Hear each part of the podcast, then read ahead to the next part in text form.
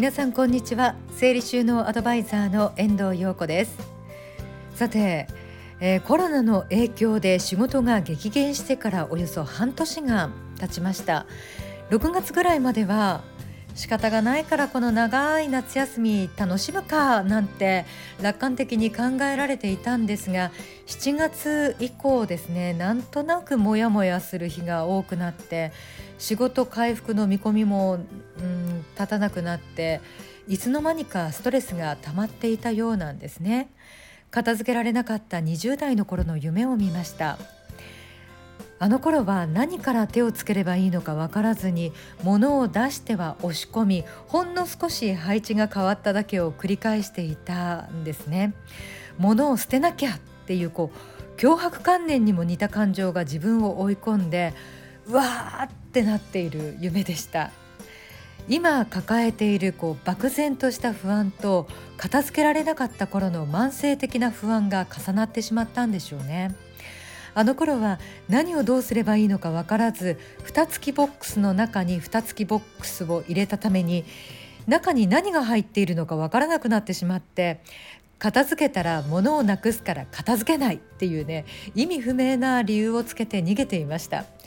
そんな自分が心底嫌になって戦うべきはこの部屋の者たちではなく自分自身だと学び始めてやっと整理収納について考えることができたんですね。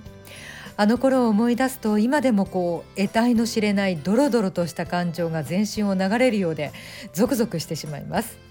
物を買った時はワクワクして嬉しい気持ちでいっぱいだったのに物を手放す時はいるいらないを考えること自体が辛くてしんどくて思考停止状態。しかも昔の家電のリモコンとかよくわからないケーブルとかこれって捨てていいもの？ダメなもの？どうやって処分すればいいの？これって燃えるゴミ？燃えないゴミ？とね判断しないといけないハードルが山ほどあってああもうしんどい心が折れる。片付けができる人の頭の中ってどうなってんの？空間認識力半端ないわなんて思っていましたね。私にはこの部屋を自分好みにするなんてもう到底無理だと何度も挫折してそのたんびにいやいやそれじゃいけない。素敵な部屋で過ごす自分を想像して気持ちを奮い立たせていました。片付けられない私にとって一番の敵は物への執着心だったり依存心だったんですね。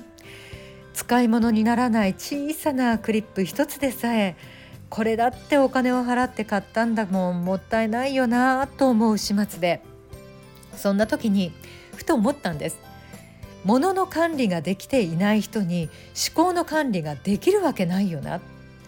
あの当時ね私仕事漬けだったんですよね。ラジオとかあと司会の仕事でいっぱいいっぱいになっていました。しかもその仕事ごとに使う技能というかスキルが全く違うために頭の切り替えがものすごく大変だったんですね。その上結婚出産も重なって毎日プチパニック状態でした。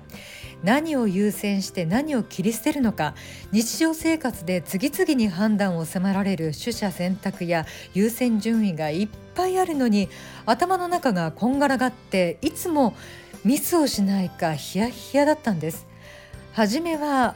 こう放棄したくなる気持ちと戦いながら片付けを始めたんですが身の回りが整うようになると仕事も家事も効率よく回せるようになりました。あ片付けができるようになるとこんなに生活が変わるんだって改めて思ったんですね。でこの頃になると使えないクリップは何も考えずにゴミ箱の中へ直行できるようになりましたし物を手にする時には手放す時のことまで考えを巡らせられるようになりました。まあ、一進一退を繰り返しながら今の生活を手に入れたんですね。えー、日々のストレスのせいで見てしまった夢で自分自身にへきへきしていた気持ちをぶわっと思い出した出来事でした。